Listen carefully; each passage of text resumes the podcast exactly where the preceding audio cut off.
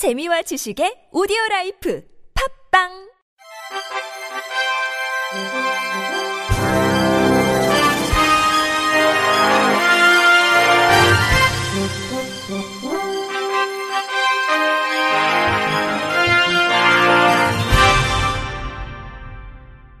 청취자 여러분 안녕하십니까? 6월 3일 월요일 KBIC 뉴스입니다. 다음 달부터 지역사회 통합돌봄 선도사업 지역에서 노인과 장애인을 대상으로 빅데이터를 활용한 건강관리 서비스가 제공됩니다.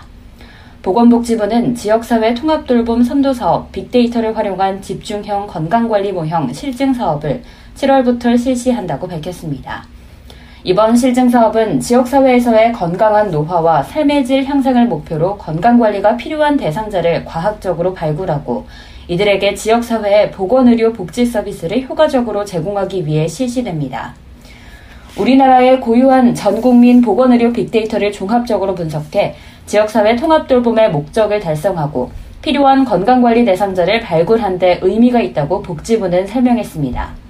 복지부는 선도사업 지방자치단체에 주민등록지를 둔 노인과 장애인 중 서비스 제공에 동의한 사람에 한해 실증 사업을 실시하며 정부는 대상자의 유형별로 건강증진 프로그램과 방문진료, 가정간호, 의료급여 서비스 재활관리 등을 제공한다는 방침입니다. 아울러 복지부는 지역사회 통합돌봄 선도사업 모니터링 및 효과성 측정 연구를 통해 이번 실증 사업의 효과를 면밀히 검토하고 실증 사업의 모형을 지속적으로 보완해 나갈 계획입니다. 배병준 복지부 사회복지정책실장 겸 커뮤니티 케어 추진본부장은 우리나라는 전 국민 보건의료 빅데이터를 훌륭하게 갖추고 있다며 이를 종합적으로 활용해 과학적 근거에 기반한 건강관리 대상자 발굴과 지역사회 보건의료, 복지 서비스를 집중 제공해서 우리나라 건강관리 사업의 수준을 한 단계 끌어올리고자 한다고 말했습니다. 보건복지부는 지역사회 통합돌봄 선도 사업을 실시하는 지방자치단체인 경기 부천시, 대구 남구의 노인 장애인을 대상으로 오는 7월부터 스마트폼 서비스 시범 사업을 운영할 계획이라고 밝혔습니다. 복지부는 이를 위해 지난달 30일 LG U+와의 업무 협약을 체결해 스마트홈 시범 사업을 시작으로 4차 산업혁명 시대의 스마트한 돌봄 서비스 개발과 육성을 위해 적극 노력하겠다고 말했습니다.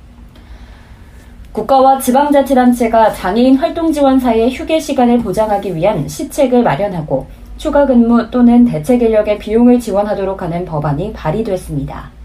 국회 민주평화당 김광수 의원은 지난달 31일 장애인 활동 지원에 관한 법률 일부 개정안을 대표 발의했다고 밝혔습니다. 김 의원은 장애인 활동 지원사의 휴게 시간 보장이 의무화됐으나 업무 특성상 일률적인 휴게 시간 부여는 현실과 부합하지 않는 측면이 존재한다며 활동 지원사의 적절한 휴식권 보장은 수급자의 안전 보장과 함께 양질의 서비스를 제공할 수 있는 만큼 휴게 시간 준수를 위한 구체적인 지원 방안 마련이 시급한 상황이라고 지적했습니다.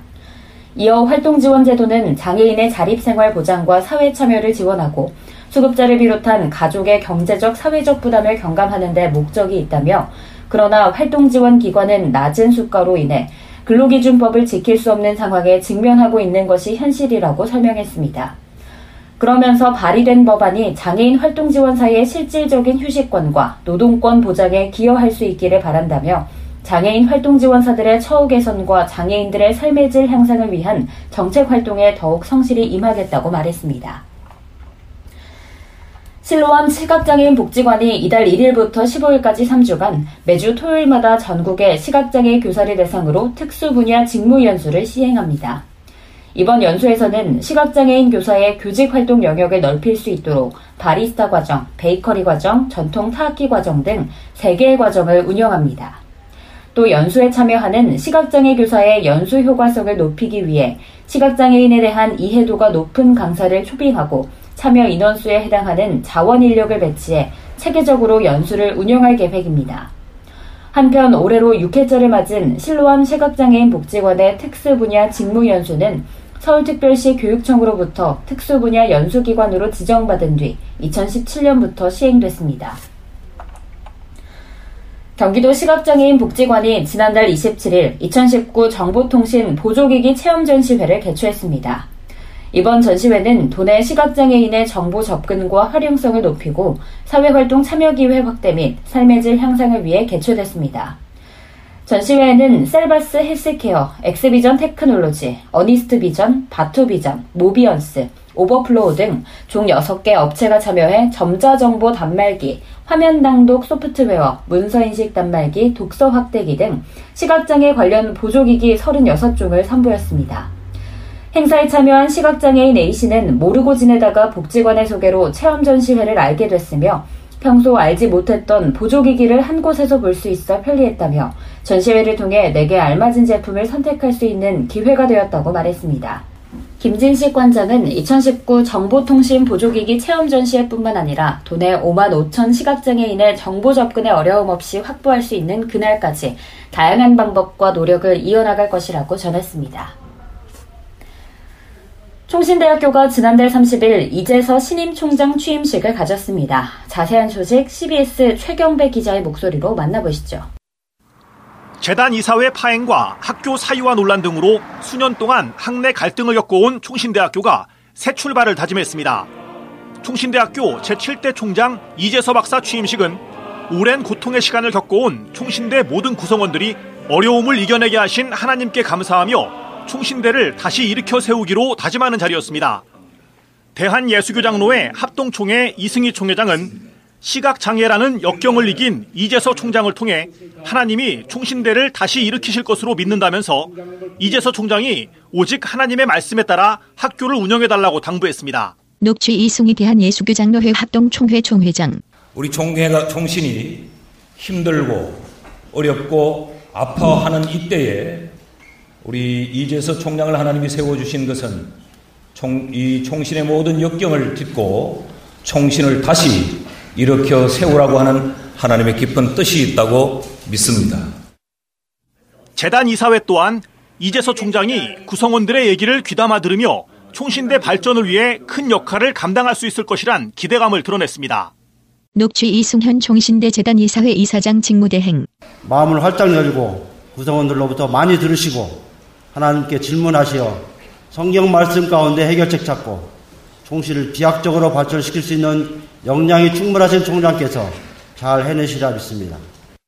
이재서 총장은 12살 무렵부터 시력이 나빠져 빛을 전혀 볼 수 없는 시각장애인이 됐지만 어둠 속에서 하나님을 의지하며 삶을 개척해왔습니다.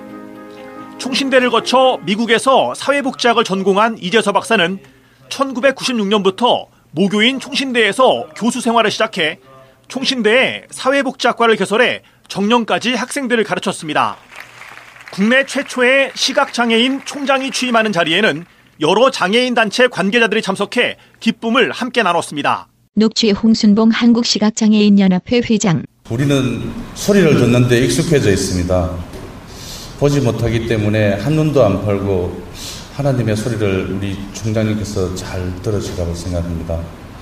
이재서 총장은 학생과 교직원, 교수들의 희생과 눈물겨운 노력의 결과로 마침내 아픈 과거를 떨쳐버리고 새로운 출발선에 서게 됐다면서 총신대가 개혁되고 쇄신될 수 있도록 주어진 역할을 감당하겠다고 취임 소감을 밝혔습니다. 녹취 이재서 총신대학교 제7대 총장 특별하신 하나님의 섭리와 계획하심이 있으시다고 믿습니다.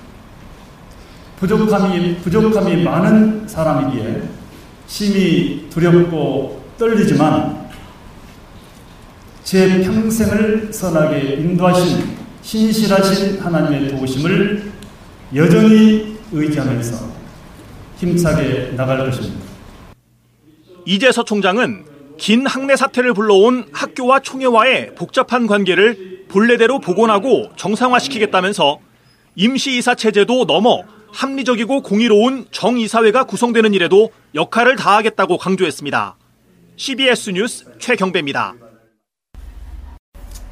끝으로 날씨입니다. 내일은 남해상에 위치한 고기압의 영향으로 전국이 맑겠습니다.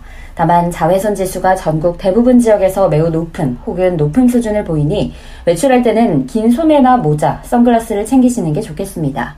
낮과 밤의 기온차가 15도 내외로 크니 건강관리에도 유의하시기 바랍니다. 이상으로 6월 3일 월요일 KBRC 뉴스를 마칩니다. 지금까지 제작의 류창동, 진행의 김예은이었습니다. 고맙습니다. KBRC.